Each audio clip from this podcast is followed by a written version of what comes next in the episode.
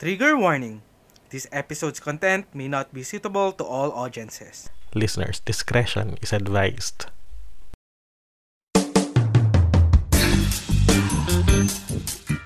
Na sa Quarto Chronicles, mga kwentong di komportableng pag-usapan, O mga storyang di naiintindihan, tabu topics, sex, relasyon. at everything in between. Halika, welcome ka sa silid ng malayang usapan. My name is Z, And I am R. And, And this, this is Kwarto Kwarto Chronicles. Ay, may nabalitaan na kung may binabalikan ka daw. Ah, Gulat diba? ka sa opening, no? Oo. Hindi ba sabi kang boom, atake. Hindi, well, hindi, Hindi. hindi ako nakapag-ready. Actually, hindi hindi ko yun nabalitaan. Nakita ko yun. Kasi, there was, so sa mga kakwarto natin, there was this one time na kasama kami ni R, kasama sa naming friend, pumunta kami somewhere far. And then, alas Ito stress na. madaling araw, may kachat tong si kuya. Parang, ha? Tapos proud pa siya kinabukasan. Sabi niya, kachat niya daw yung dati niyang, ano ba yun, ex? Kalandian, whatever. Parang, wow, proud ka ba, girl? so, yun. So, ayun yung pag-uusapan natin this afternoon. Hindi si R, but ang mga bumabalik. At syempre, may kasama tayo dito. Pakilala mo naman, R, wag ka puro tawa. Teka lang, inarecollect ko lang yung sarili ko kasi hindi ko ina-expect. Gago ka. Uy, Gago. Gra- grabe yung intro. Gaganto yun. Okay, game. Nasa na, nga, nasa na nga tayong part? introduce mo naman yung Eto kasama na nga. natin. Dahil, ah, dahil ang topic nga natin ay ang mga bumabalik. Hirap na hirap tuloy ako ga. Sobrang caught off guard ako sa hayop mong... Ay. Okay, so ito na nga. Ang kasa... ano, bulol to. Ang mga kasama natin tonight ay isang content creator, influencer, at author ng Linya at Tula. Pu- sabi niya, sabi niya, sa kanya galing to, pusong minsang nasawi, ngunit bumangon, at patuloy na tutulong sagipin ang pusong lubog sa pag Pa- bakit inaatake niyo akong dalawa?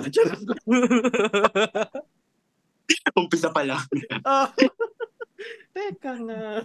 Ah, bakit? Et, tuloy lang natin. So, nasan ako? Sagipin ang pusong lubog sa pag-ibig at laging magpapaalala na ang pagmamahal ay walang anyo o hugis. Kapag dumampi, kailangang yakapin at harapin ng buo at may paninindigan. And I Yes. thank you. Eto na siya. Eto na. Hi, Kuya Jugs. Welcome Hi, sa Kuya kwarto. Jugs. Hello, hi, hi. Magandang gabi sa lahat ng mga listener. Yes. Magandang gabi. Uy, So, hindi, mm. hindi alam ng mga, I mean, para lang sa mga kakwarta natin, no? Si Kuya Jugs, um, follow niyo siya sa TikTok at Kuya underscore Jugs. Nako, hindi lang mga bumabalik yung mga pinag-uusapan doon. Iba't samot-sari. Samot-saring pagkakamali. Charot! so kaya mo siya pina-follow, kaya mo siya Oo, ini-stalk. o pag kailangan ko na affirmation na, tama ba yung ginawa ko? I-chat ko siya ng 3 a.m. Ganun. Ay, Ikaw wala yun. Gusto ko Hi, may Kuya kwento yung... Jugs, kumusta?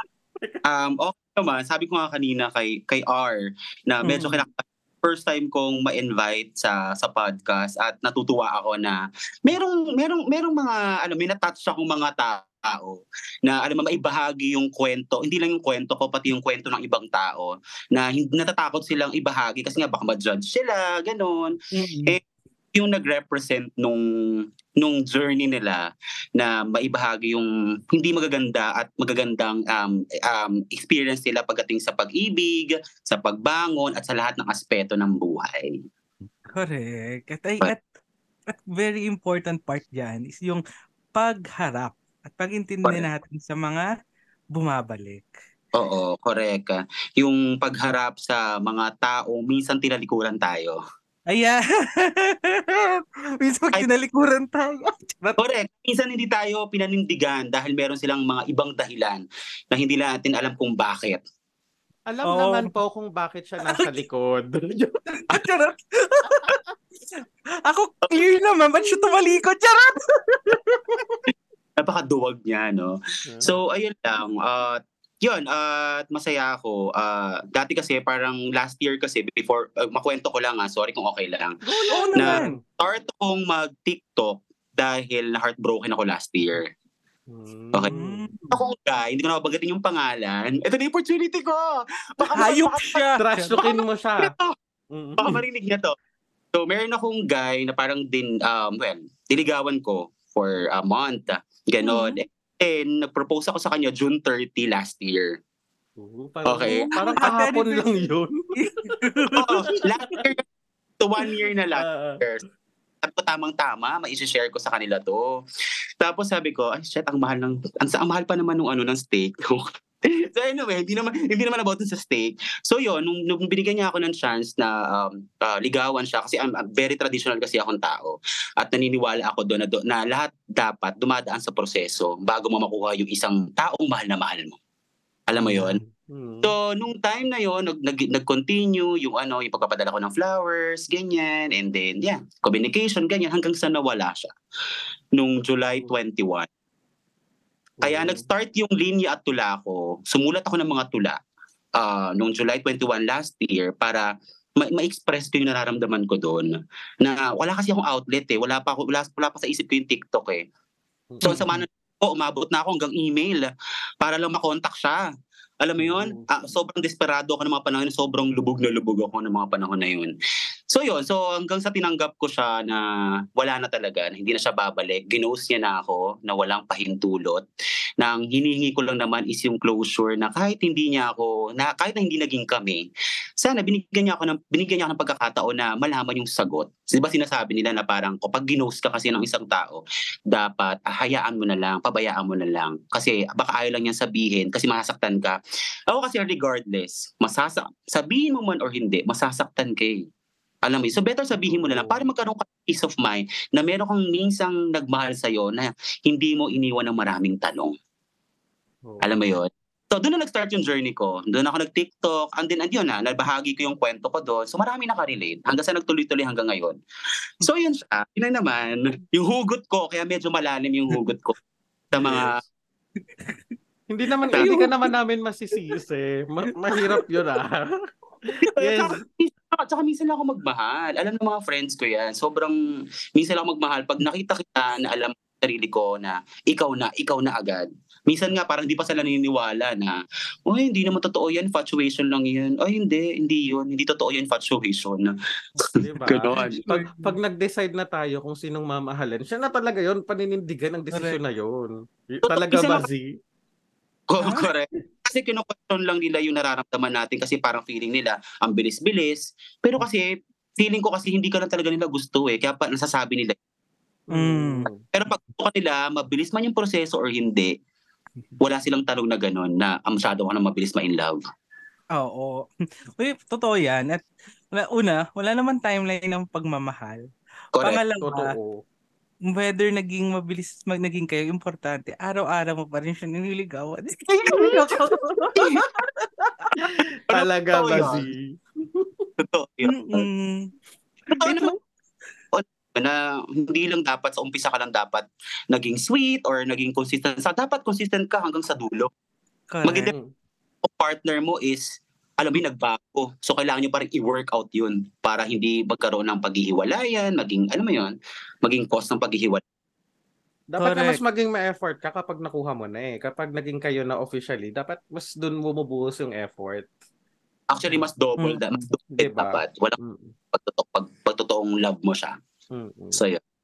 Ayun lang. Correct. Eh, kilig-kilig. What is love? Charot. Manhid na pala. What is love? So, ayun. And related yung topic natin, no? Sa matinding pagmamahal. At simulan natin sa tanong na, ano nga ba ang mga bumabalik? Mm-mm. Sa inyo ba? Ano ba yung sabi sa experience nyo? Ano ba yung mga bumabalik sa inyo from time to time? Mga naniningil ng utang. Pag tinatakbuhan. yung Shopee Pay In later. fairness, masipag silang bumalik. Regular. yung, may mga, yung mga tao may kailangan sa'yo, ganun. hindi, hindi. Sige kayo, Jugs. Ikaw, ano bang, ano, madalas? Ako, ako sa ngayon, na, sa na-experience ko ngayon, na lahat, lahat, lahat ng uh, maaari kong pwedeng sabihin ngayon is feeling ko, yung, yung, yung feelings. Hmm. Yung feelings. Kasi isa yan sa Mm.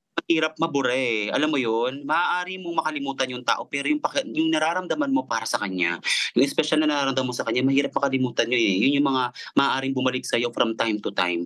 Lalo na kapag yung magaganda yung mga yung mga na-experience mo sa kanya, yung mga memories na mga pinupuntahan ninyo, yung mga yung mga bagay, sitwasyon na naging masaya ka kasama siya.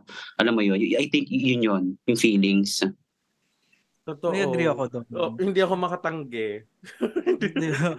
At ano rin, parang siguro dagdag ko rin kay Kuya Jukes, para huli ka na R, nakakaya naman talaga sa'yo eh. Ah, Ginisa mo ako bigla talaga eh. Charot. Hindi sa akin feelings din, napansin ko na parang, hmm, well kasi, ever since may ano, may prinsipyo ako sa buhay na pagtapos ng relationship, tapos na talaga siya. Para lang very clear sa objective ko na I'll do my best para hindi siya matapos. Pero pag natapos siya, it means it's ano na, it's on the turning point Correct. already. Tapos, minsan, kahit alam mo hindi na yung tao, pero pag whether nakita mo siya or may similar feeling mm. about it, in, in my case, very particular, yung feeling na inaalagaan. Ay, naalagaan. Nakakapagod magmaka strong kasi on an everyday basis. eh. Charot. But yun, yung, yung feeling na parang may nag-aalaga sa'yo, nag-aaruga, yun yung bumabalik. And minsan, ayun yung mga good thoughts na ang sarap lang din isipin paminsan. But minsan din, it leaves you hanging, sabi nga sa kanta na, ano, nakalimutan ko yung singer, but it leaves you dry. Di ba? Mhm. so, Mhm. ganong, ganong shimalugs. Ganon. Pero yung feelings na parang yung yung malalim na feelings para dun sa tao kasi magkaiba yun eh. 'Di ba? Ah. Magkaiba yun eh. Yung yung feelings na love ka pa sa kanya ah, versus dun sa naaalala mo lang yung magagandang magagandang Mm. no? Magkaiba yun lalo na kapag na overcome mo na yung yung pain na, na na ibinigay niya sa So yun siya. Oo. so- kasi mamaya, himayin natin yan. Alright. Ah, ah, actually di- doon na, actually doon na ako papunta. Papun k- hindi ako sasagot kasi I agree. Kukopya lang ako sa kanilang dalawa. Legit. feelings at tao, feelings at tao yung mga bumabalik. Hindi necessarily na pag bumalik yung tao, we have the same feelings. Chances are pag naka-move on ka na, ah pag bumalik yung tao, wala nang emosyon. Ay, not necessarily lang emosyon, pero yung yung ina-expect mo, yung akala mong yun pa yung nararamdaman mo from the last time na nagkita kayo. And then sabihin natin after 2 3 years tsaka ulit kayo nagkita, walang specific na sample, charot lang. Tapos no tapos nare-realize mo na hindi na pala ganun ka-intense yung feeling mo towards that person. Correct. Iba siya. Tama. At the same time, yung yung sinasabi nila kani ni Kuya Jugs at saka ni Z kanina na yung feelings yung bumabalik tapos na-associate mo dun sa taong yon gan, ganun, tal- ganun talaga siya lagi. And then, ah dagdagan ko lang ng konting layer. Medyo pitfall siya kasi parang babalik ka ulit dun sa hang-ups mo. Ingat ka dun. Kapag yung feelings na Mhm. bumalik ay, shit, nung last akong kinilig na ganito ka-intense na kilig ay dahil sa kanya. Tapos madodron ulit yung attention mo dun sa taong yun. And then eventually, nung nagkita kayo, hindi na ganun yung emosyon mo. Be, ikaw yung bugbog doon, kawawa ang puso mo. So, no, don't. Pero minsan na, it goes the other way din na parang nung nung nag-end kayo or nagsa, parang wala na. Mm. Pero yung bumalik na feeling sa'yo, ay yun yung mas intense. Yun yung mas, Mm. I, I, I want to pursue this further. Yung mga ganong shit. Kaya nga dapat kapag nakakaramdam tayo ng ganung feelings, dapat talaga kailangan muna nating magpakatatag. Feeling ko ha, like hindi Hmm. mo like pag bumalik yung ganung feelings kasi minsan parang naano tayo, pa nalilito tayo, mahal ko ba tong tao na to? Kaya alam mo yun, yung mga feelings minsan nililigaw tayo niyan eh, kung talagang mahal, lalo na pag nakita natin sila in person, Lalo na- Mm. Mm-mm. talaga to yung feelings na yun magiging babalik alam mo yun, yung mga pakiramdam na shit baka may pag-asa pa ako, shit baka yung yung alam mo yun, baka may, baka pwede pa kami magkaroon ng chance, yung mga ganun. Correct. So, so mas maganda talaga na kung makita mo man siya or ma-feel mo man siya ng mga panahon, nami-miss mo lang yung feeling na kasama siya, pero hindi yung hindi para mahalin mo pa siya ulit. Alam mo yun, dahil, dahil yun yung mga time na tapos na talaga. Correct. Ang At masasabi na, ay- nagpapalala yung Sige, hindi yun. So minsan na nagpapalala dun sa ganung pagbabalik yung situation. Yung situation na kung Yes. paano kayo nagkita ulit. Na parang hindi lang basta nagkatagpo minsan sa isang I don't know, eh, sa isang birthday tapos nagkakausap kayo ulit. I mean, parang pa, alam mo yung uso yung ano, yung usong statement na parang dati or katulad ng dati. Mm, Yung mga ganun. Mm, Yan. Yung mga delikado na pag naramdaman mo yung katulad ng dati, akala mo Shit. parang kayo na ulit ng dati. Shit, oo. Ang masasabi ko lang po ay sorry na po. Sorry po talaga. Hindi, pero totoo yung sinabi ni Kuya Jugs. Like, mm, kapag nandyan yung emotion, sobrang tricky niya, sobrang ang galing niyang maglaro. Guguluhin niya lahat talaga yung isipan mo. Yung akala mo all throughout, okay ka na, na naka-move on ka na.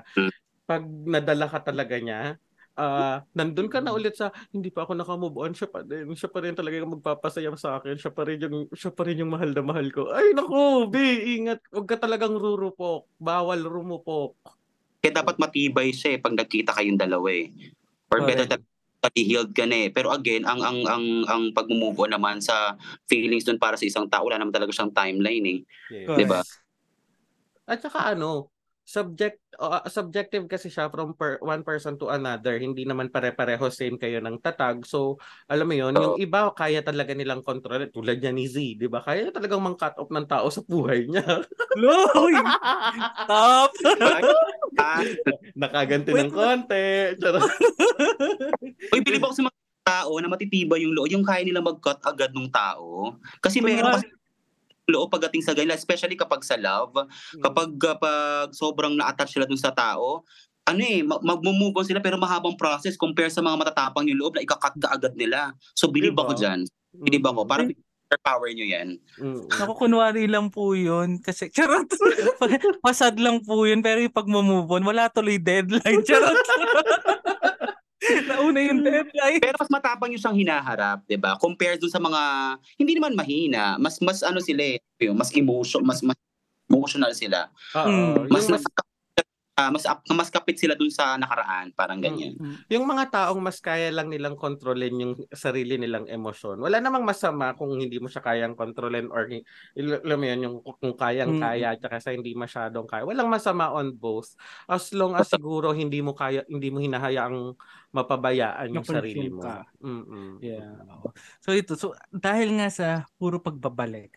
Anong ang tanong ay bakit nga ba may bumabalik? I mean tayo or sila, ba't sila bumab maliban sa kunwari masarap ka kasi. Charot. Or bored. Charot.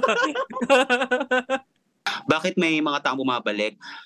Minsan, ang mga bumabalik na tao, hindi lang sila para um, um, makipagrelasyon ulit. Iba-iba yan eh. Merong iba gusto makipagrelasyon ulit, pero merong iba gusto nilang ayusin yung mali nilang ginawa noong nakaraan. Alam mo yun?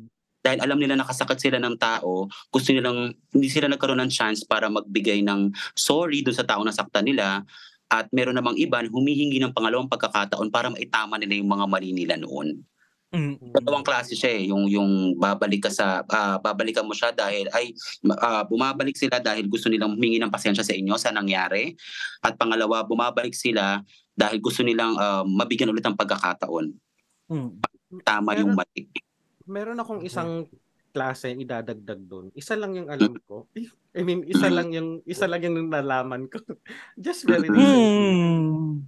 May mga taong bumabalik kasi sila lang yung ikaw kaya kanya kaya kanya babalikan nila binabalikan kasi ikaw lang yung nagbigay sa kanila ng security at kailangan nila ulit yun mula sa iyo yung, yung, yung sense of security, yung sense of fulfillment na hindi nila nakukuha sa ibang tao after the relationship ended, after kanilang kalimutan, eh dahil kailangan ka ulit nila for a certain purpose, babalikan ka ulit nila kasi alam nilang pag bumalik sila sa'yo, willing na willing kang ibigay ulit. And welcome back. Charot. Correct. At hindi lang din siya nagiging ano applicable para sa mga single person na magjowa. ah. applicable din tong mga bumabalik na to sa um, sa mga sa mga parents na naghiwalay. Mm. Alam mo, gusto nilang gampanan yung pagiging magulang nila kahit magkahiwalay na sila. Yun yung purpose. Pero hindi para balikan yung relasyon na meron sila. Pero para sa mga Correct. Mm-mm. Correct. And, and, and tama eh. Pang, ang konsepto naman ng mga bumabalik or mga nagpabalik, it's not really about that situationship. And nonetheless, whether magkabalik ka ng isang relationship, it will never be the same as before. Whether for good or for bad, no? Pero, ayun nga. And ang pinaka nag-resonate sa akin is yung para itama yung mali. Kasi minsan, may mga bagay na nag-e-end. And this is ano, this is a honest to goodness case. Yes. honest to goodness.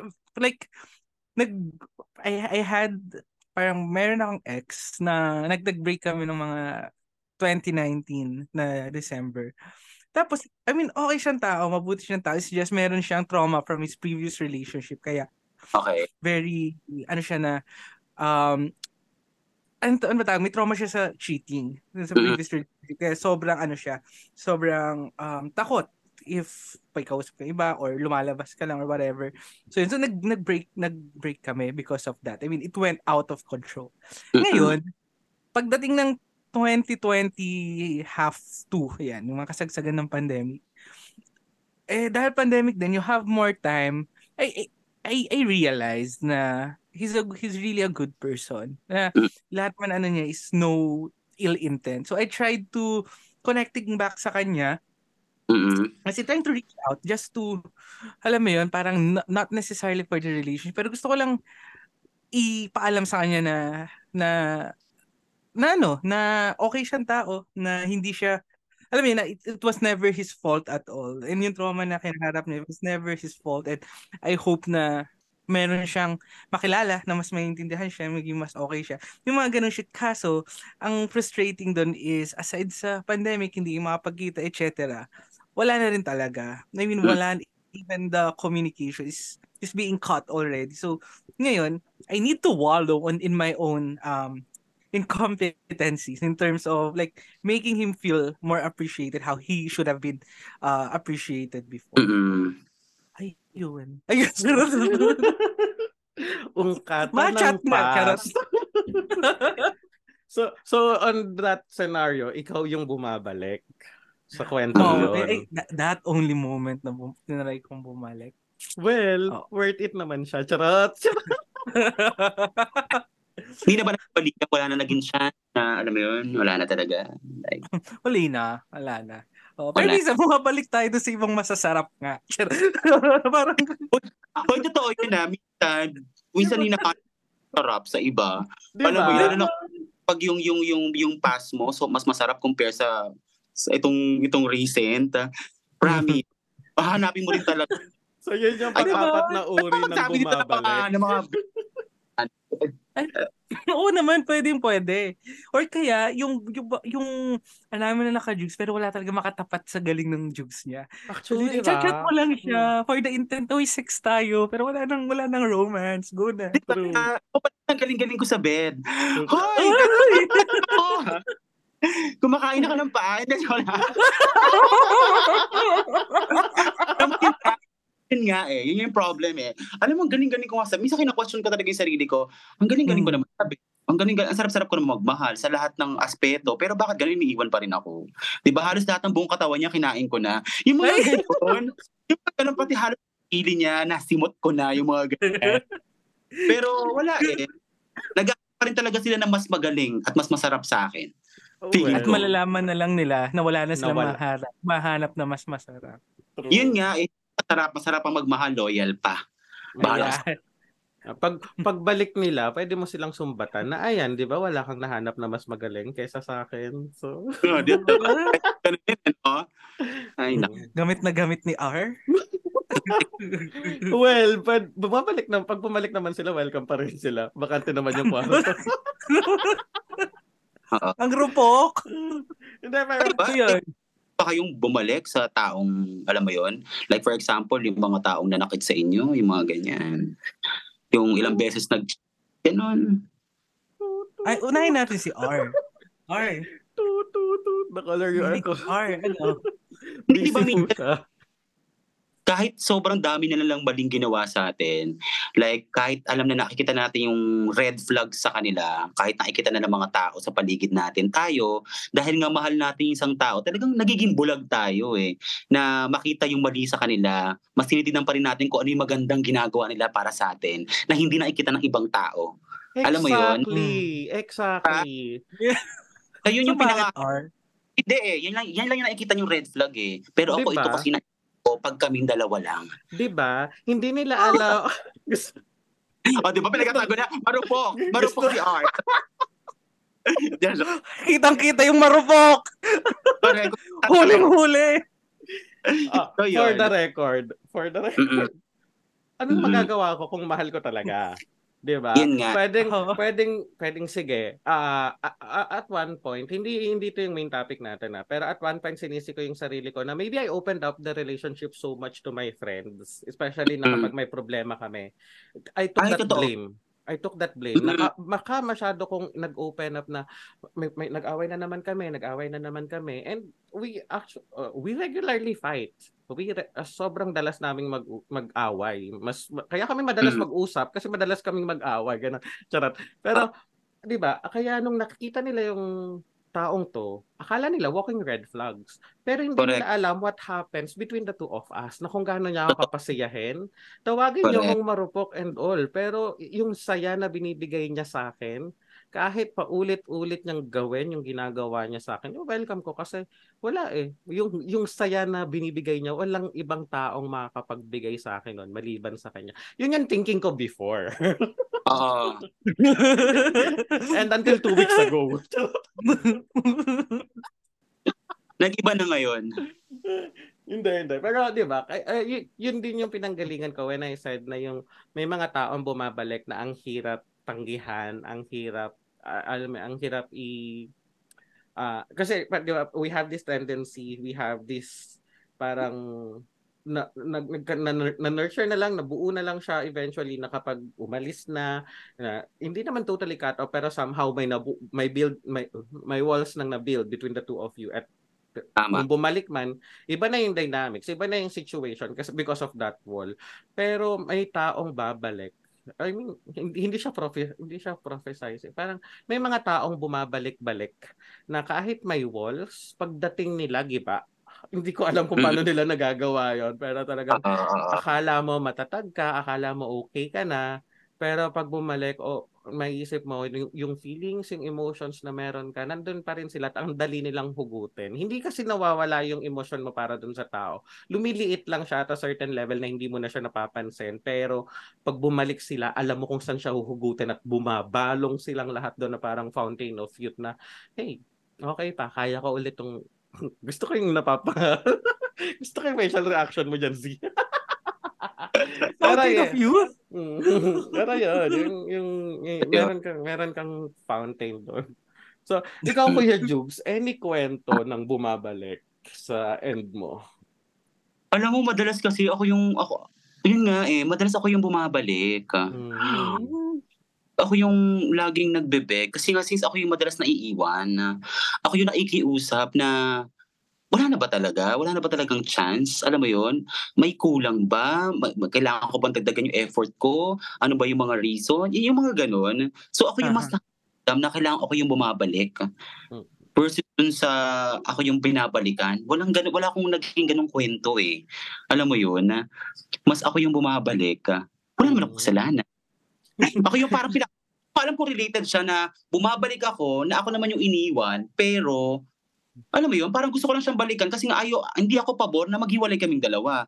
Dahil lang sa hindi kami naging compatible o hindi lang nag hindi lang nag-grow yung relationship namin dalawa. Mm. Pero kaya, may ano, ay go.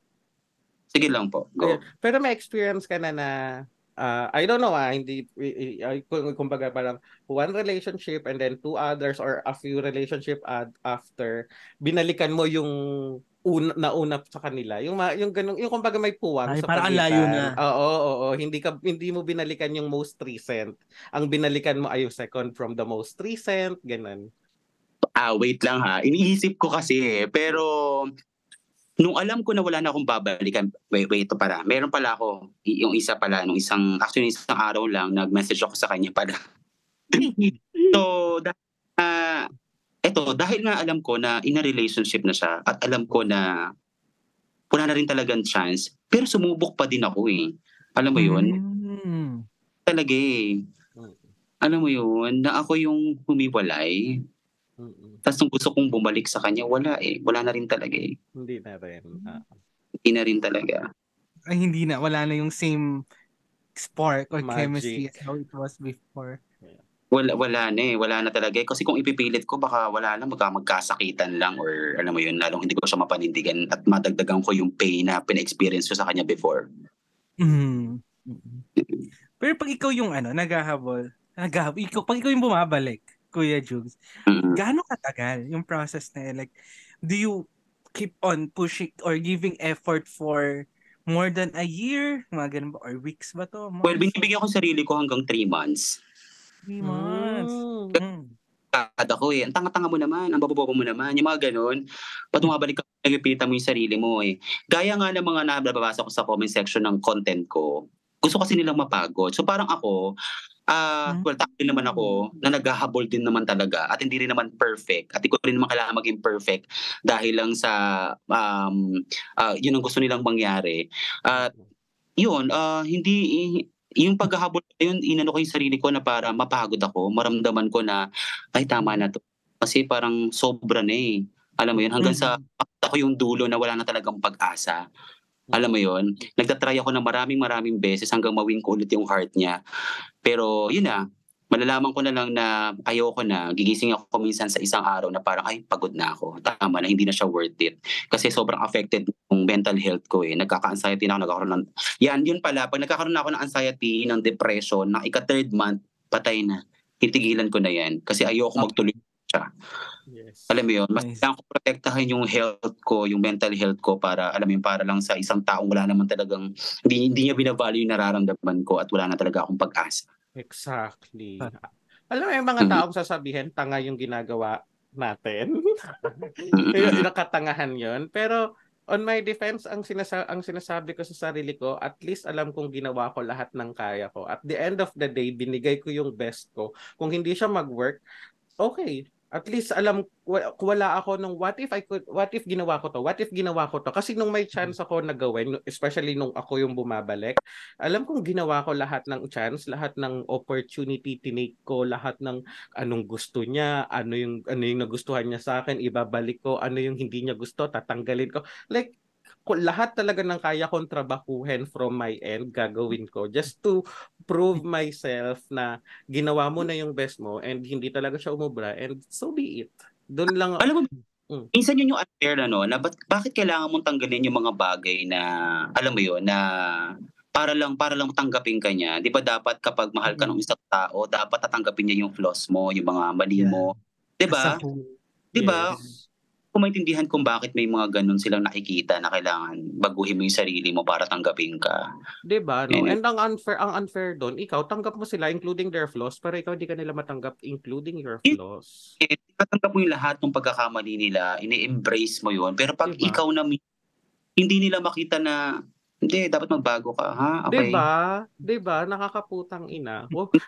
Oh, Minsan, talaga, hindi talaga patas yung pag-ibig. Personalan na. Tapos ang mahirap doon, i- ikaw yung binago nila, tapos sila pa yung nang iwan sa'yo. Kasi Diba? hindi na sila masaya sa'yo. Yun, yun nga. So yun. Ay. Ay. pero, pero na-experience nyo ba na minsan, parang yung person totally wala na sa isip nyo. Pero, kaya wala na, ganyan. Tapos biglang nakita mo. Tapos, biglang, ang dami ng nagbalikang emotions, feelings. So ngayon, inattempt mo siyang um, kausapin ulit to start anew. Na-experience nyo ba yun? Ever? Well, na-experience ko siya, pero again, ito, ito yung kwento ko nga na na-experience ko siya, pero hindi ko na pinursu. Mas pinili ko na lang yung peace of mind kaysa Ah. sitwasyon na alam ko naman talaga na hindi na talaga po pwede. Alam mo, Correct. minsan may mga ganyan na may mga nababasa sa comment section, nagkita kami. Nag-di, actually, may Mm. nag sa akin, Kuya Jokes, nag nagkita kami. Tapos, ah, bumabalik yung feelings, yung mga ganun, ganun. Gusto ko siyang, yung mga ganun. So, ako, parang, for me, hindi, hindi, hindi siya, ano, hindi para balikan. Dahil alam mo naman rin yung magiging sagot eh. Yes. Mm-mm. Sasakit sa ulo. Sa akin, tawagin mo akong tanga, tawagin mo akong marupok, pero if there is something Tanga. there, Charot. mm, eh, Charot, charot kung lang. kung kung kaya siyang I mean bigyan natin ng mas context kung hindi siya Hmm. sobrang sama sa before like it end the relationship ended just because of a petty thing na hindi lang nag-work out hindi lang kayo nagkasundo sa unang ulam niyo today tas nag-away at lumala na 'di ba Yung- kung maliit na bagay lang sige i-try mong balikan pero kung malalim yon tipong tulad nung nabang pinag-usapan natin kanina na binago ka and all, maga- hindi magandang effect sa mental health mo, I think it's not worth it na. Pero, Pero, pero, eh, i-weigh in mo, i-discern mo kung worth it ba kung gaano mo kamahal yung taong to mas mahal mo ba tong taong to kaysa sa sarili mo? Yung tipong against all odds ka na naman at willing kang magpakatanga sa kanya at willing kang mamatay ulit para sa kanya because kung ang sagot mo ay yes go. Magpakatanga ka Hmm. ulit. Hindi ko alam kung tama yung advice ko Pero kasi, Oh, parang nagkita nga kayo ulit, tapos parang hindi naman kayo pareha. Feelings, alam mo yon ipipilit mo ba? Correct. Diba? Pa- Hindi naman maganda yon na alam mo na magiging outcome na hindi na siya mag-work out. Correct. kaya nga Ah. tawa ang tawag charot Minsan talagang kailangan din natin gamitin. Okay na naman pakatanga minsan, pero hindi naman natin siya kailangan gawing bisyo. Alam mo yun? Pero kasi what if sinubok lang kayo ng tadhana? Sinusubok lang kayo ng universe. Oo. Yan eh. Yung mga ganyang paniniwala talaga sa life eh. Charot. Mabuhay tayo. Charot. uy, uy, pero may ganyan akong kwento. Parang recently din. May namit ako. Kasi randomly, naglalakad lang ako. Bili ako ng food. And nakaupo dun, yung may, isang guy na nakaupo dun. Nakamask. Pero, na-realize ko yung mata niya. Sabi ko, shit, tangina si ganito yun. Parang, it's, kinikilig ako kasi it, it used to be, he used to be may ano, may, may fuck body turning into a romantic relationship before. Nagkaroon lang ng very weird circumstance kaya abruptly pinutol namin. As in, wala, stop na, ganyan. But everything was going good back then. Tapos, nung nakita ko siya, napayakap ako, uy, ganyan. As, siguro, as, as friends, ganun. Tapos, yung emotions, yung outburst ng emotions, sobrang saya. Sobrang ah ecstatic. Ganun. And then the following day, chat ko lang siya, uy, kumusta na? Pero na-realize ko, iba yung na-excite ka sa, in, in terms of seeing someone familiar. Parang should not be, um, it should not be mistakenly identified as a feeling towards that certain Mm. person. Pa. Kasi, na-realize ko after naman kasi parang, okay, so ayoko na siya i-chat. like, tinatamad ako mag-chat sa kanya. Like, wala na yung ganong Mm. feeling as how it was before. So yun. So parang minsan biglang sparks and all biglaan pero if you discern it better para ah baka hindi naman talaga siya feelings hindi ba hindi naman talaga siya hindi mo naman talaga gusto bumalik but it's more of nadadala ka lang ng sitwasyon ng pangyayari yung mga ganon Dahil nga sa nakilala, ano, ngayon mo lang siya ulit kasi nakita. So, Correct. ano, parang bumabalik yung energy nung una mo siya nakita. Yung ganong Oo. excitement, ay shit. Kita ko siya ulit, biglang kinikilig, pero hindi dun sa lalim na iniisip natin na, ay, sh, balikan ko to ulit, ito, ganyan. Mga ganyan. Pero Oo, what or if, ano, out, What if spark lang yun na pwede mo ulit trabahuhin? Ayan na naman tayo sa mga what ifs eh. Alam mo, ang prin- ang prinsipyo ko lang sa mga what ifs na yan. I mean, tama naman eh. I mean, it's a Mm. matter of mindset, 'di ba? Na it's it's the universe or baka pwede trabahuhin or pwede mo i-flip na it's the Yes. universe saying stop na talaga or wala, hindi na talaga ito pwede. Ang mindset ko lang dyan is, what's your intent? Having a clear intention is very important. Oo, diba? totoo yun. Di ba? Parang, when, when, kung nag-stop kayo dati for a specific reason, that's, that should be taken into account when this new situation happens na, ano may in-stop namin dati, may intention.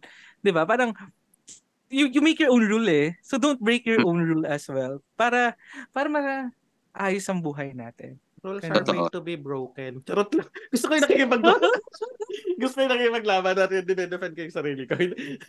Hindi, pero ano, ano, ano lang yun. ah, for conversation pieces. joke lang, joke lang. Ah, talaga ba? Well, matagal na- na-establish na naman from past episodes na may karupukan din naman. Pero, again, we learn our lessons. Mhm. Pero R, Kuya, Kuya Jugs, no? Speaking of breaking the rules, so kailan mo ba masasabi na pwede mong i-entertain ulit itong taong bumabalik or pwede kang pwede mo i-entertain yung pagbalik mo ulit sa isang tao or hindi na? Ano yung clear line na go to, no go? O magdedepende yon sa experience na naranasan mo sa kanya. Kung kung, kung hindi naging maganda, bakit mo siya i-entertain? Hmm. 'Di ba? I-entertain mo yung isang tao kapag meron siyang magandang naibigay sa iyo o naidulot sa iyo. Okay? Mhm.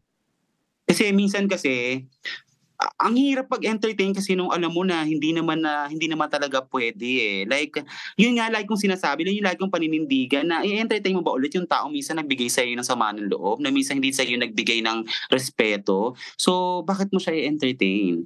Like Hmm. siguro kapag pwede mo lang siya i-entertain, bigyan mo lang siya ng bigyan mo lang siya ng mga chance or eh, in- ng pagkakataon. I think yun yung mga merong mga mabuting nagawa sa iyo. Mm-mm. Iniwala ako doon eh.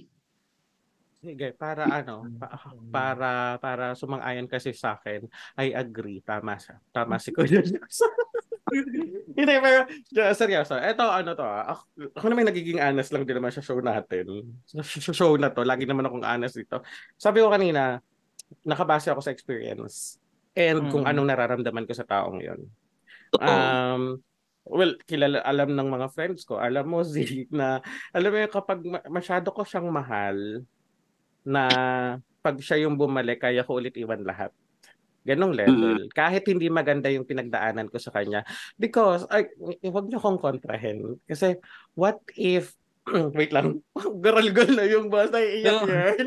hindi, kasi, pwedeng, before, we were young, we were naive, we don't know any better, and maybe after sometimes, after going through several relationships after me, what if nagbago na siya? What if he learned the lesson na kailangan naming dalhin sa susunod na phase na to?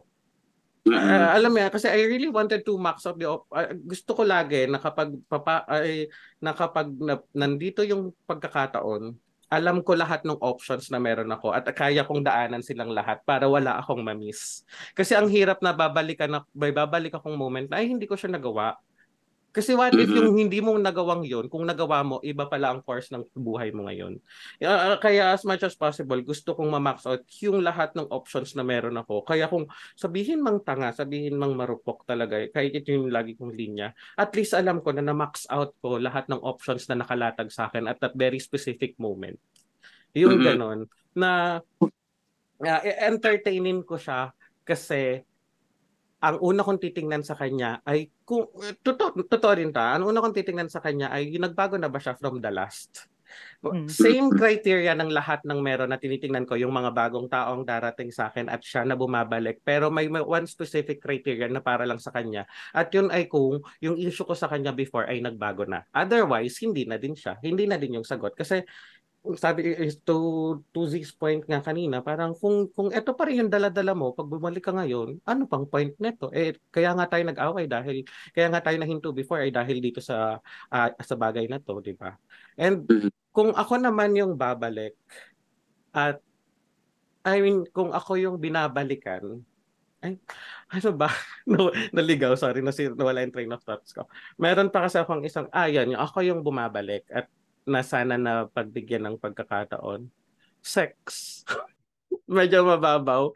Uh, so far siya yung best sex eh. So ang hirap i-let go kung sa kanya man nakuha yung best sex. I don't know kung na-experience yung ma-hands-free pero ang hirap iwan ng taong nakakagawa ng hands-free sa'yo.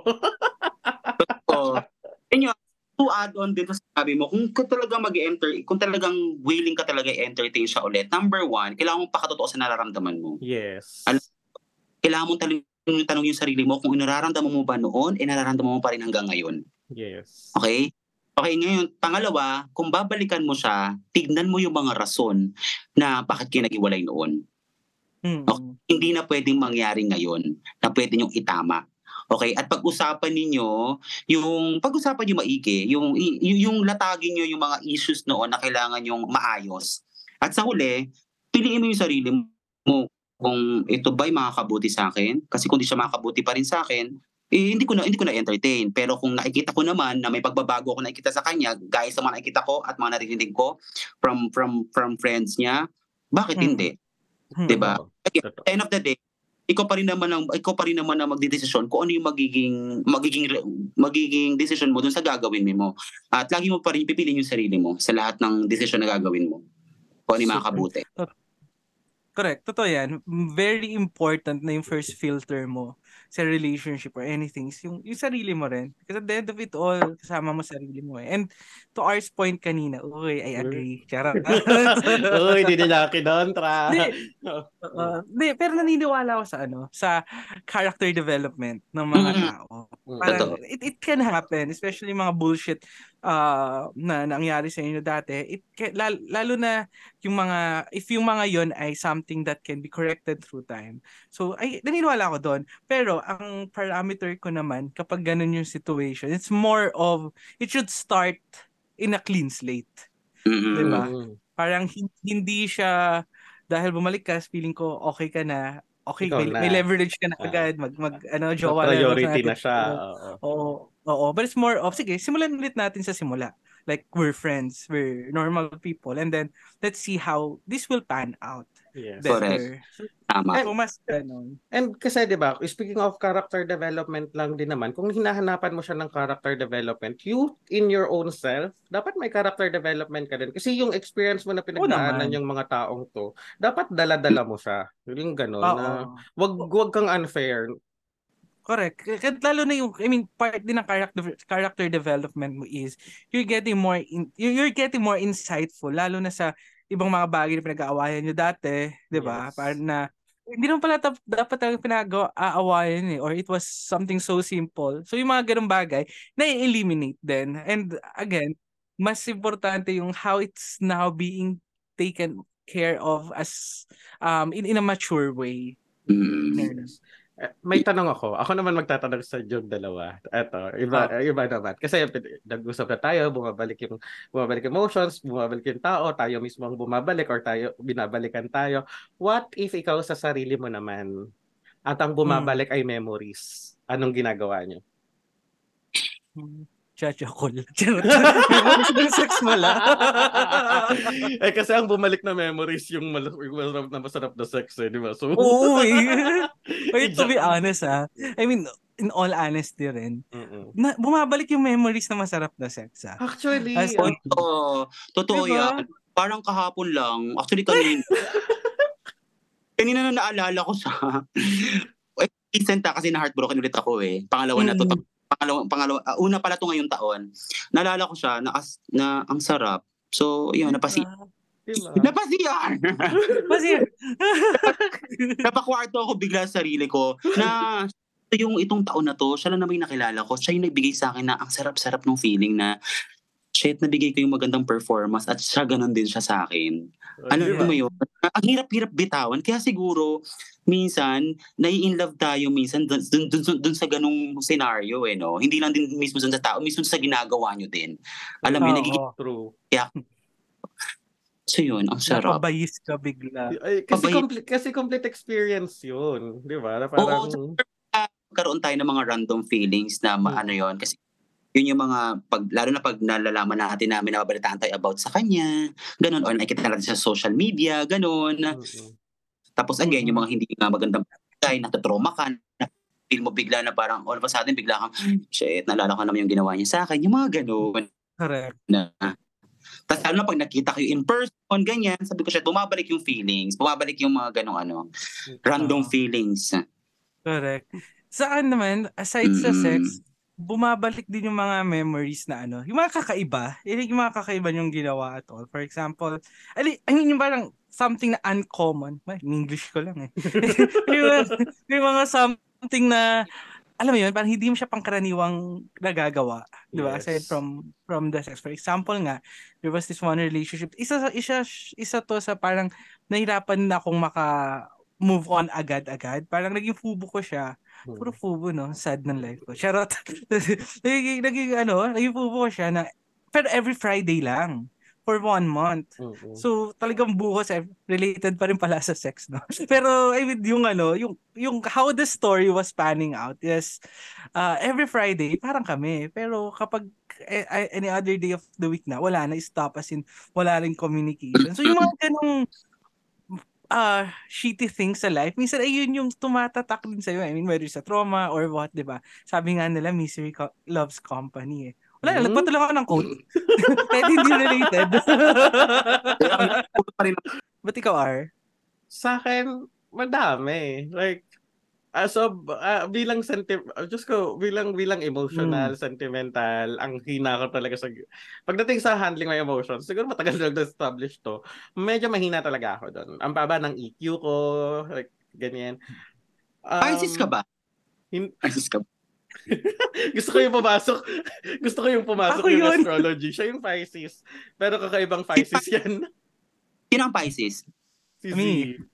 Ah, Pisces din ako eh. Ayan. Kaya, kaya ganyan kayo. Charot. Hina. Hindi, pero yung sa akin, ano, ah, sobrang sentimental kong tao. Lahat ng memories na sobrang saya ko. Ask me kung anong ginawa namin noong November 15, 2019. Kaya kong ikwento kung nasan kami around 10 p.m. Pagdadaan ako ng show, alam ko yung kwento, alam ko yung naglakad, alam ko yung sinabi niya sa akin ng gabing yun, kung saan kami sumakay, kung kung kung paano kami bumaba, kung anong sinabi ko sa kanya pagdating sa apartment niya, tandang-tanda ko siya. So, mandaling dalin mo ko sa kahit saan na dinaanan namin. Eh, Not just of that person, sa lahat ng taong naging sobrang special sa akin. Even kahit friends ko lang, kaya kong huma, Mm. kaya kong mag-pull ng masarap, magandang memories out of that. Kaya ang hirap ng moving on sa akin.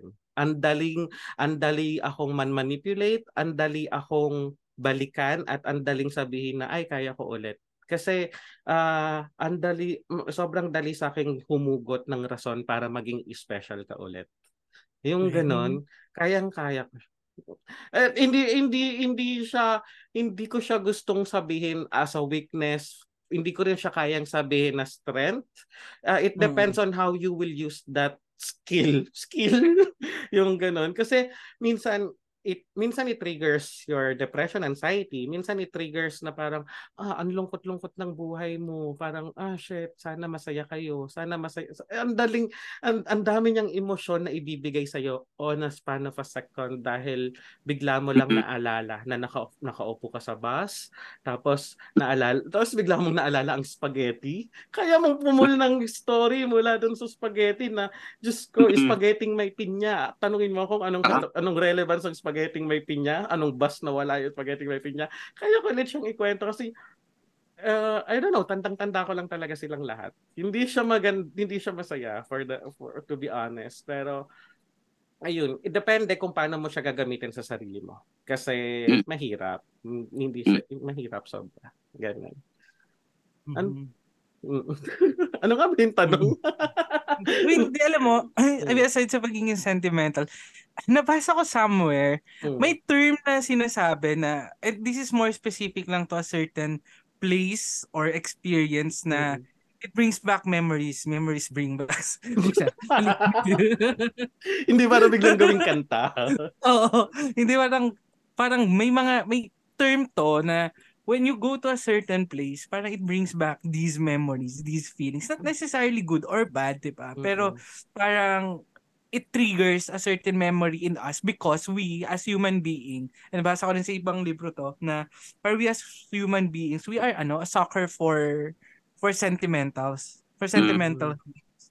Na we we store them we keep them and we engrave it into the different place things that we do para in the future either subconsciously or not pag nadaan tayo doon or nakita natin parang it sparks something uh, inside of us. Eh, I'm not sure if I'm making sense. Pero nabasa ko siya sa... mga sentimental values sa akin. Like for example, yung mga, yun, again, yung mga things, like ito, yung meron siyang naiwan sa akin, yung mga, meron kasi siyang binigay sa akin before na itong cover ng, ang tawag ito? Yung para sa phone. So, Ah. kahit nasasaktan ako na nakikita ko siya, hindi ko siya maitapon. Alam mo yun? Eh, ah, alam ko kasi minsan nung mga panahon na yon naibigay niya sa akin yung happiness niya kasi wala talaga nagbibigay sa akin masyado ng regalo. Eh, nung time na binigyan niya ako nito, malaking, malaking bagay sa sa akin na hindi ko kayang bitawan. Alam mo yun? Kaya sinasabi nga ng mga friends ko na parang, ano ba yan? Binigyan kanya ng lalagyanan ng phone, dapat binibitawan mo para makalimutan mo siya. No eh. Hindi mo siya Mm. kayang alisin eh. Alam mo yun, kasi nung time na binigay niya sa'yo to, yun yung time na maliit na kasiyahan para sa inyo, pero sa akin Oh malaki. Totoo. Oo. Totoo And yun. even- Or pa kahit, ano pa yan, kahit case pa ng cellphone yung binigay niya sa akin, na yan yung Mm. nagbibigay ng kasiyahan kahit nakikita ko sarili ko na nasasaktan ako. Mm. Pero alam ko na na nagpaalala sa akin na maliit na bagay pero nagpasaya siya sa akin. Alam mo? Correct. Sa akin naman ano din, ah photos. Photos and videos sa phone, never ako nagde-delete. I mean, kahit sa relationship or not, hindi ako nagde-delete kasi tulad nung ano, nung sabi nga ni Kuya Jukes, parang ang prinsipyo ko dun is, ayun nga, parang meron tayo isang buhay na nagsusulat tayo ng libro and when these things pass, it's not necessarily bad or good, but they they are parts of you, diba? Mm. And they hold their own beauty, and you are who you are right now. It was a collection of these things. So it is what it is, but alam mo yun, parang I don't want to discard it in a way na at na as if it never happened to me because it did Yes. and, and Yes. I'm thankful also that it happened. Yes. Um, At sa Mm-mm. akin ha, kapag ganun, kasi meron, meron din siyang binigay, meron ding taong nagbigay ng regalo. sa- Well, madaming taong nagre-regalo sa akin. Pero, Oh. well, as a maganda, char. Pero, um, ikinikip ko sila, hindi ko sila itinatago. Like, yung stuff, yung unang-unang stuff toy na binigay sa akin, like, ano lang siya, from the point, kahit nakahiga ako sa kama ko, kitang-kita ko siya kahit nasa labas siya ng kwarto ko. Yung huling yung huling stuff toy din na binigay sa akin, kitang-kita ko lang din siya mula doon sa bed ko. Not because ayoko silang i-let go, ayokong i-let go yung memory or mm, hindi dahil sa kababawang rason, pero it reminds me of being happy. Kapag nakita Totoo. ko yung stuff Totoo. toy, parang no matter how bad my day is, pag nakita ko siya, naalala ko kung ano eksaktong nararamdaman ko. Yung kilig, yung overflowing na kilig na ang sarap niyang hambalusin kasi kilig na kilig ka. Ramdam na, ram, na pag nakikita ko yung mga binigay, ni, binigay nila, bal, nandun, nandun, nandun ulit siya at ganap na ganap yung kilig na parang wala akong pinagdaan ng masama sa kanila, na parang wala silang ginawang masama sa akin. Wala, hindi siya, hindi siya na-factor in. Ang meron, ang nakukuha ko ay yung exact moment, yung exact na feeling ko nung exact moment na binigay nila sa akin. So, it reminds me of being happy. Kaya, kaya nandyan sila. Tama. Tsaka siguro mar- siguro mga tao na kagaya ko, like for example ako, hindi ako talaga yung nabibigyan talaga ng mga regalo. Kaya talaga pag may binibigay sa akin, binavalue. Mm. Mm, yes. Kaya yun nga, ah, mas swerte yung mga taong nabibigyan ko na sana kung ano yung nafe-feel ko, kung paano ko i-value yung mga bagay na, na, na binibigay nila sa akin, kahit konti man yan, sana ganun din siguro yung na- maramdaman nila, no?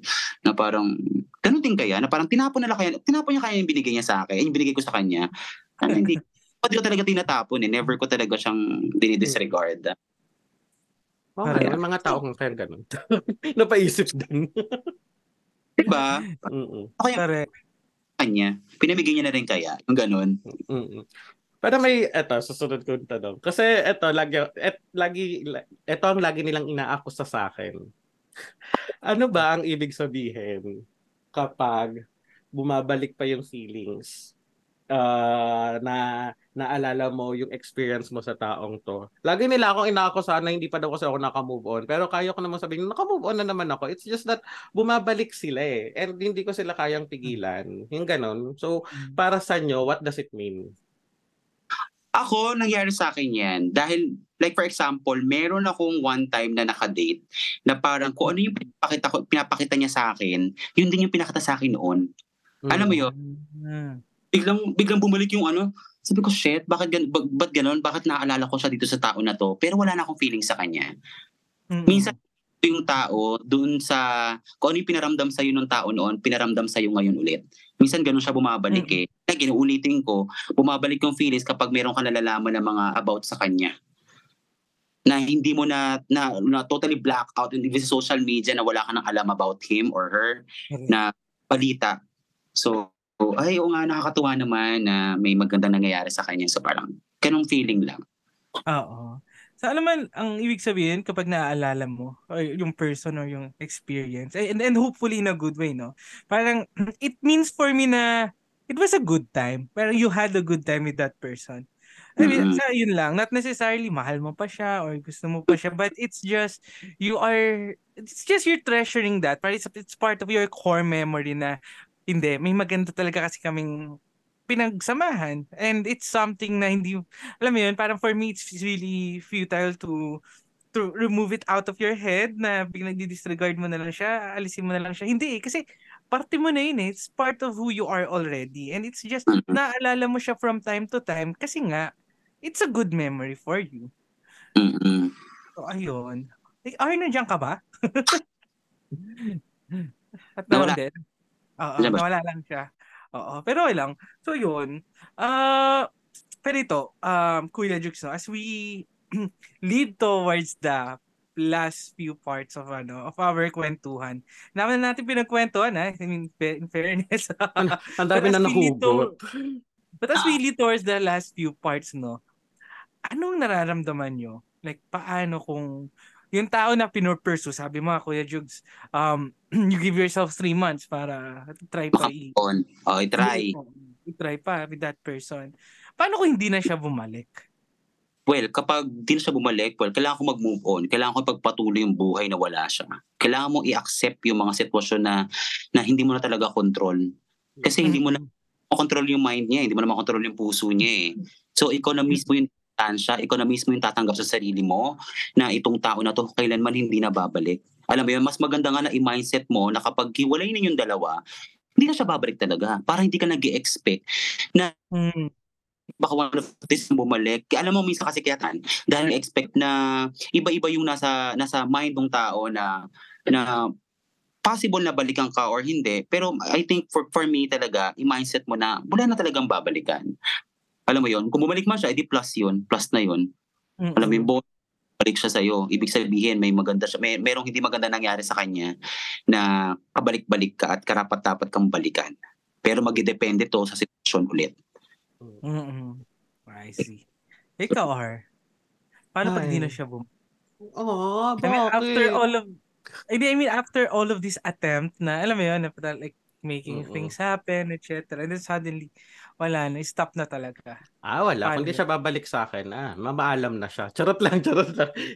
ah, pag, ah, well, sabi, ni, sabi nga ni Kuya Jugs, this is the point na alam mong you exhausted all your options. Na nagawa mo na yung best mo at kung hindi talaga siya ubra, it's part of life. Ah, ito na yung nasa corner ka na at wala ka ng ibang choice kung hindi mag-move forward. Ah, wala ka ng choice kung Correct. hindi tanggapin na sa mundong to, sa buhay mong ito, hindi talaga kayo. Yung ganun. Wala, wala na tayong choice. Yun na yun. Ito na yun. Yun na yung kwento nyong dalawa. Yun na yun. Oo. Kasi Bak- hold back tao na yun, walang mangyayari sa iyo eh. Hindi ka Yes. uusad. Yes. Correct. Yes. Sarili mo lang ang Sa sarili mo pa pinaparusahan. lang dapat i-mindset tayo na kailangan kong bumalik man sa or correct.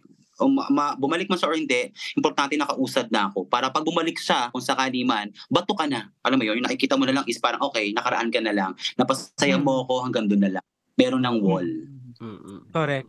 At kumbaga, hindi na, hindi na dependent dun sa taong yun yung Yes. fulfillment, happiness, or who you are, diba? Sabi nga ni Katy Perry, in another life na lang. In another life. Dinagdagan ng na lang. Okay.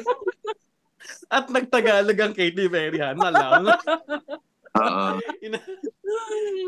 Umugot si ate. So, yun nga. Eh, hindi, I mean, at ano din siya, ang dami kong prinsipyo sa, in fairness, no? I mean, ganito lang ako ang tao, pero ang dami kong prinsipyo pagdating sa pag-ibig, no? Charot. yes, kaya nga madaming. Char. Lo, pero yun, kapag hindi na bumabalik, I mean, I, I, al- I always go back to my belief na pag tapos na, tapos na talaga. Pag wala Yeah. na, wala. Ayun, Mm-mm. ayun, uwian na, uwian na. Wala nang ano, solian, para at least very clear and very important na clear, di ba? Na sarado na yung pinto, sarado na yung pinto. Kasi it will also inform how you will move forward eh. Mm. Di ba? Na mahihintayin ka pa ba? Aasa ka pa ba? Or hindi na, di ba? Pero having a clear stop na hindi, hanggang dito na lang. Then, it gives you more flexibility in terms of how you will move forward. Mm. Less baggage. Yun. Tama. So, yeah. So, as we end the podcast, the kwentuhan natin, no? Anong mga last message nyo para sa mga tao na bumabalik o binabalikan? Balik lang Okay, ng balik. Charot lang. Balik lang, Suki! Balik lang mga suki. Para sa mga bumabalik, dapat this time, kung hihingi tayo ng pangalawang pagkakataon dun sa tao na yon, dapat mas matibay yung paninindigan natin. Alam mo, mas buo yung paniniwala mo na hindi ka inconsistent sa nararamdaman mo. Okay. Mm. Hindi mo na ulit gagawin or again, hindi naman tayo perfect, ano, nagkakamali din naman tayo. Pero kung kung kung bibigyan ko ulit ng pagkakataon na yon, ah pag ano yun, mas mas mahalin mo siya, mas alagaan mo siya, mas ah, isbigay mo yun yung pagmamahal na nararapat para sa kanya. Alam mo yon kasi mahirap lalo na kapag babalik at binigyan ng pagkakataon, ah sobrang rare niyan eh, nabigyan ka ulit ng chance.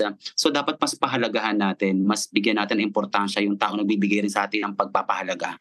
Kasi mahirap maka taong nagmamahal sa atin na hindi natin kayang ibalik yung pagmamahal na yun dahil lang sa meron tayong hinahanap sa kanila. Yon. At para dun sa ano yung isa? Binabalikan. Binabalikan. ah, yung binabalikan. Well, pag-isipan niyo na maigi kung karapat-dapat ba siyang tama ba yung mga ano, binabalikan na kung karapat-dapat ba na balikan ka.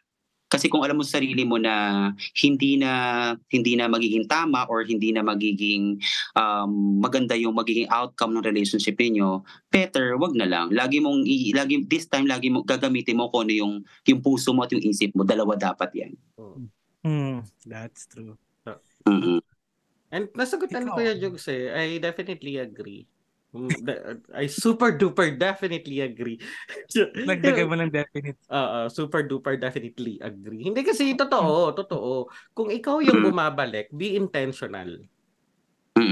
Ah, yes. bakit ka bagyan mo ng rason yung taong binabalikan mo para balikan ka at hindi lang yun yung sapat hindi sapat na rason kung ano yung pinagdaanan nyo. Sabi pa eh, kay si Z yung nagsabi kay earlier na hindi siya magiging special rule, wala kang special lane dahil may pinagsamahan kayo. Basically back to zero lahat at higit na effort yung hihingin ng taong binabalikan mo kung ikaw yung bumabalik. Mm-mm. Kasi may pinagdaanan kayo, may rason kaya kayo tumigil at kailangan matakpan, ma-overcome, Mm. mapatunayan mo na yung rason kung bakit kayo huminto before is no longer an issue. Yung Mm. character development dapat nasa iyo yun at ipakita mo sa kanya yun. So be really intentional. Kung ikaw yung binabalikan, sabi nga ni Rosel Nava, pakiusap ko sa iyo, huwag ka nang bumalik. Charot lang. Makapagpasok lang din ng kanta.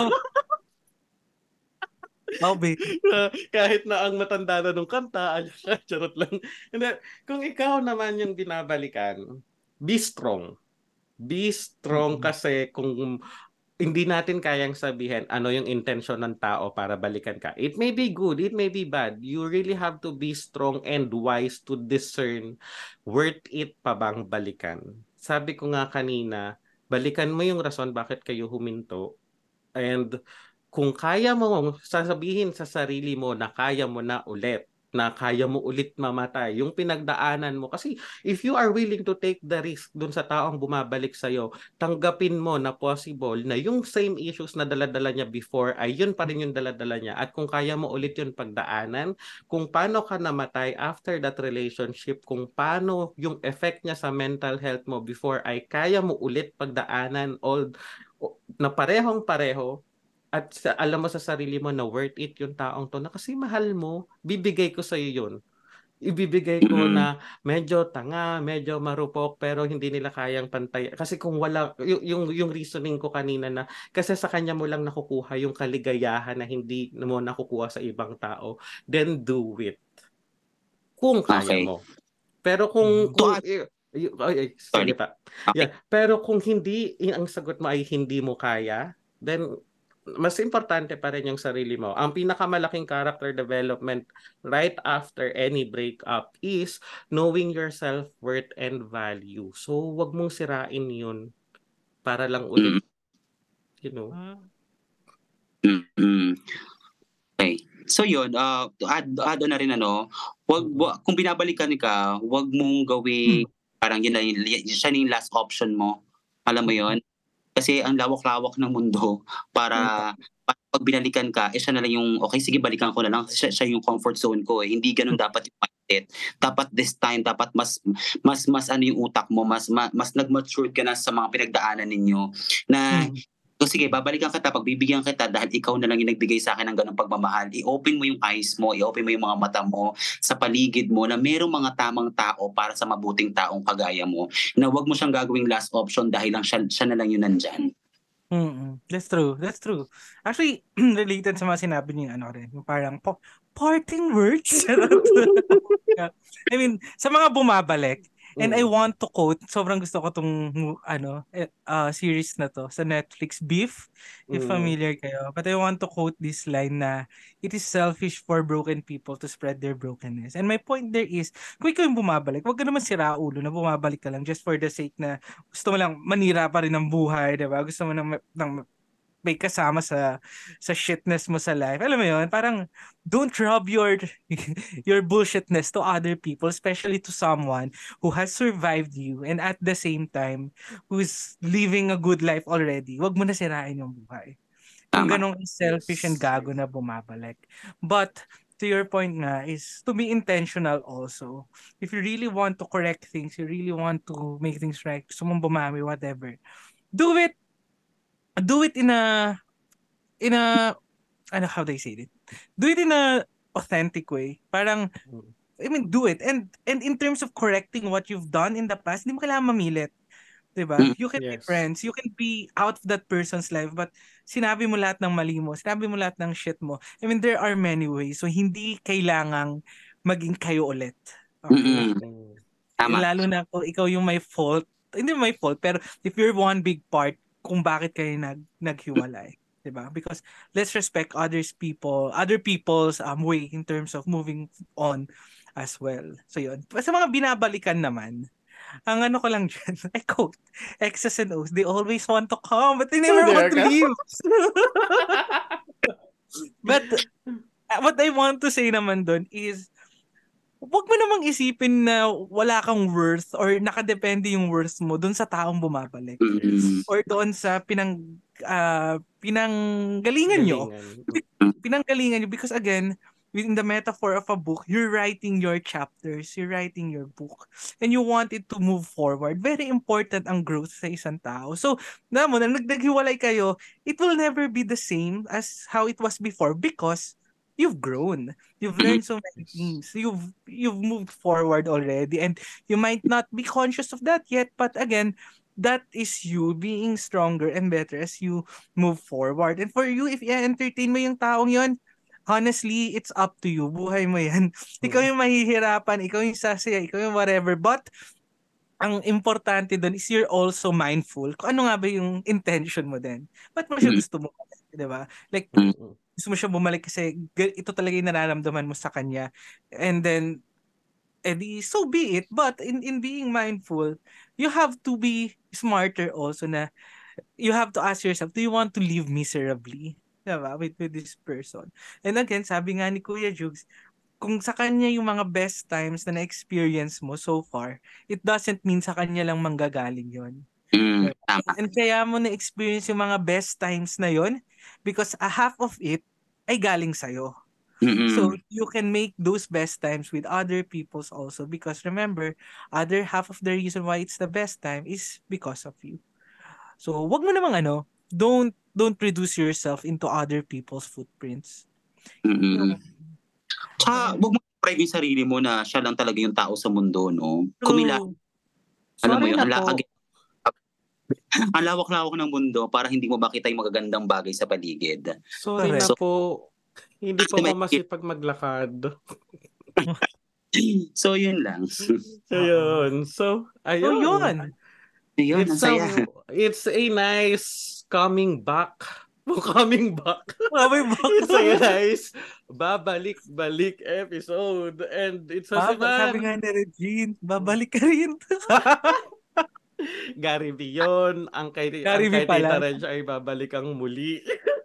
ah, okay, sorry, sorry. so ayun, Kuya Jugs, thank you so much. Ang saya ng kwentuhan natin. Yes, so thank you for gracing us. Ah, so, th- thank you sa pag-invite. Ah, Sana meron akong konting naibigay na Ang dami. Ang dami.